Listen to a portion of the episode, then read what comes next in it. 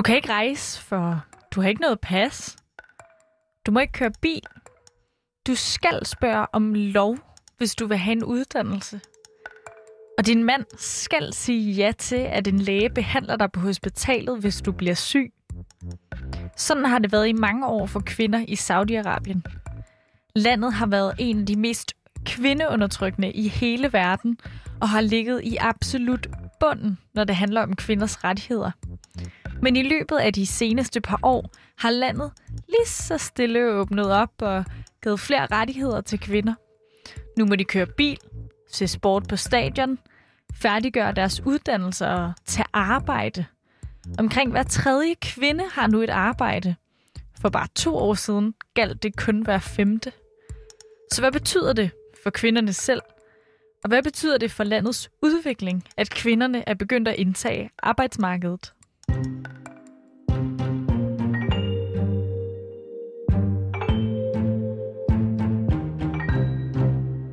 I mange år har Saudi-Arabien været kendt for at være landet, hvor kvinder ikke må køre bil. Og det må de så nu. Og det kommer de også til, og i stigende grad og i større omfang kommer de nu også ud på arbejdsmarkedet.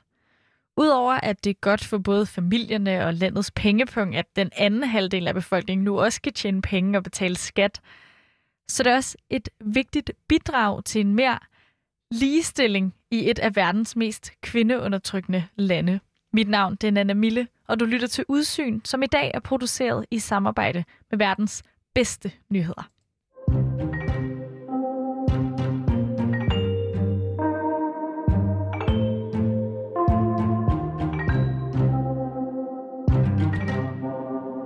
Der kommer simpelthen flere og flere kvinder ind på arbejdsmarkedet, og så er der en del eksperter, der peger på, at det er et vigtigt bidrag til mere ligestilling i et land, som i den grad har brug for det. Det her, det er Line Sommer. Hun er journalist på Verdens Bedste Nyheder, og hun har set nærmere på, hvordan flere kvinder er kommet på arbejdsmarkedet i Saudi-Arabien, og hvad det altså betyder for ligestillingskampen i et af verdens mest kvindeundertrykkende lande. Hun kan fortælle, at det er gået rigtig hurtigt for kvinderne at finde job. Jamen altså, ifølge den økonomiske tænketank Brookings, så er der på 2 år været en stigning på fra 20% til 33%. Den her udvikling skyldes altså, at landet har indført en ny lovgivning, som giver kvinder mere frihed. De seneste 2 år har kvinderne haft lov til at tage mere arbejde. Altså ifølge Verdensbanken, så er det i 2019, der fjernede de nogle lovgivninger, som begrænsede deres adgang. Ikke? Og det betyder, at de nu får løn, og de må arbejde på fabrikker for eksempel, og arbejde med natarbejde. Og det har ligesom været det, der har drevet den udvikling, som vi har set på den her korte tid. Siden 2019 har kvinder i højere grad haft mulighed for at arbejde, og det er det, man nu kan begynde at se i statistikkerne. Saudi-Arabien er et muslimsk monarki, der er regeret efter en sharia-lov, og kvinder er i mange sammenhænge afhængige af en tilladelse fra deres mand eller en værge. På offentlige steder skal kvinder stadig være fuldt tildækket, og de må altså ikke være i selskab med mænd, som de ikke er i familie med. Gennem de seneste år har det ultrakonservative kongerige dog alligevel fået vedtaget flere tiltag for at sikre kvinder bedre rettigheder. Tidligere der var det sådan, at kvinderne var underlagt mænd, og altså skulle bede om lov til næsten alt, fortæller Line. Det har jo været sådan, at kvinderne ikke har haft tilladelse til at gøre noget uden en mandlig ledsager eller en mandlig tilladelse. Så alle de her ting, det er jo måske nogle ting, som vi vil tage for givet, sådan noget med, at jeg må bevæge mig, som jeg vil, uden at have en tilladelse med mig eller en mand med mig. Jeg må søge ind på en uddannelse, uden at have en tilladelse. Det er næsten nemmere at forklare for at sige, hvad de ligesom gerne må. Ikke? Det ligesom ifølge FN har fået lov til, det er, at man kan ansøge om et pas. Man må rejse uafhængigt, hvis man er over 21. Man må køre bil. Man må fortsætte deres uddannelse, og man må søge arbejde uden at have tilladelse. Og det siger jo lidt om, hvordan det har været inden, at der har du hele tiden skulle være under en mands tilladelse og magt i virkeligheden. Og det har altså en rigtig stor betydning for kvinderne, at de nu kan komme i arbejde, uden at skulle spørge en mandlig værge om lov. Jamen altså, det har haft rigtig stor betydning for dem, fordi at arbejde er en rigtig afgørende faktor for ligestilling, fordi at det giver frihed, når man får penge og selvbestemmelse. Det er simpelthen lidt en nøgle til at få mere magt over sit liv, og når man tjener sine penge, så kan man bruge dem, som man vil, og så er man mindre afhængig af en mand. Sådan helt praksistalt. Samtidig så peger eksperter på, at det at komme ud af familien og få et fællesskab udefra, kan være betyde rigtig meget for de her kvinder, og den måde, de ligesom opfatter sig selv på som borgere og bidrager til samfundet. En af de eksperter, som Line nævner, det er Katarina Blomqvist, som altså er seniorprogramrådgiver hos Kvinfos Internationale Afdeling. Hun fortæller, at arbejdet er nøglen til frihed, selvstændighed og selvbestemmelse hos de saudiske kvinder.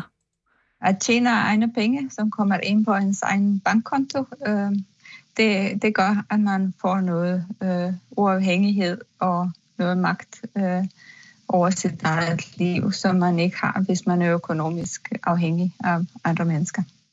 Men økonomisk uafhængig, det er ikke det eneste, det betyder. Nej, det betyder også, at kvinderne får en ny rolle og en ny identitet, når de kommer ud af familierne og ind i nogle nye fællesskaber og relationer med kollegaer. Man bliver på en eller anden måde en samfundsborger på en anden måde, og man bidrager til samfundsudviklingen, når man har et arbejde. Og det er jo også en personlig udvikling. Man får brugt flere sider af sig selv, og man kan lære nyt og udvikle sig. Så det at få et arbejde og at have et arbejde er vældig afgørende, og at kvinder kan og må og har mulighed for at være på arbejdsmarkedet er meget vigtigt for ligestillingen. Det kan ikke alene give ligestilling, men det er et vigtigt bidrag. Generelt så er landet altså ved at gennemgå en modernisering, når det handler om ligestilling og kvinders rettigheder. Men det er altså ikke kommet af sig selv det her, at kvinder i Saudi-Arabien lige pludselig må arbejde, de må køre i bil, ja, sågar få behandling på et hospital uden at have tilladelse fra en mand, hvis man overhovedet kan forestille sig det. Det stigende antal rettigheder, det er frugten af feminister og kvinders kamp for dem, siger Katarina. Altså ingen rettigheder kommer gratis og bare dumpende. Mange kvinder, feminister og kvindelige aktivister har været i fængsel og sidder stadig i fængsel og på grund af deres aktivisme i forhold til for eksempelvis at få lov til at køre bil. Når Saudi-Arabien nu vælger at slække en smule på de hårde regler, der altså hidtil har været over for kvinderne, så kan det også være, fordi der kan være penge i det.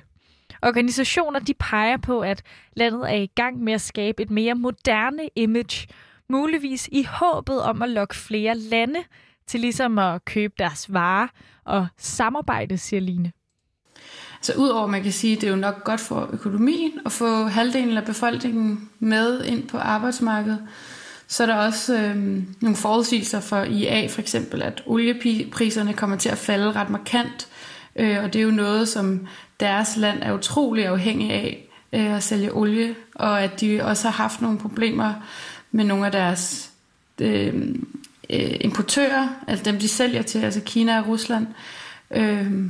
Sådan Amnesty peger på, at det ligesom er en forretningsmulighed på en eller anden måde, også at ændre deres image for at give flere handelsmuligheder og åbne op for deres marked. Ja, nu er hver tredje kvinde i Saudi-Arabien kommet i arbejde. Line har kigget på, hvor kvinderne har fået jobs, ifølge rapporten fra tænketanken Brookings. Det er en stor del i restaurationsbranchen, altså hoteller og restauranter, det er 40%. Og så efter det tæt på med 37% er det servicebranchen, sådan noget med koordinering og administration. De kommer med nogle eksempler med noget rejsebureau eller callcenter. Og så er der også sundhedssektoren, som er på tredjepladsen med 17%, som er jo sociale ydelser på en eller anden måde med hospital og børn og sådan ting. Og netop det med arbejde altså er super vigtigt for at komme nærmere ligestilling. Ja, det understreger Katarina altså. Og på sigt tror jeg også, at det kommer til at skubbe lidt på til ligestillingen generelt i samfundet, at kvinder er på arbejde. Måske ikke med det samme, men på sigt betyder det også noget i forhold til fordelingen af arbejdsopgaver derhjemme, og hvordan man ser på ansvaret for børn og familie, hvis man er to udarbejdende, eller i forhold til, hvis den ene bare går hjemme. Men selvom at vi er på rette spor, så er der altså stadig lang vej endnu, før kvinderne kan se frem til reelt at være ligestillet, siger Line. Der er stadig lang vej igen. Fremskridtene, der er lavet, er jo lavet på magthavernes præmisser stadig. Og de har jo absolut færrest rettigheder.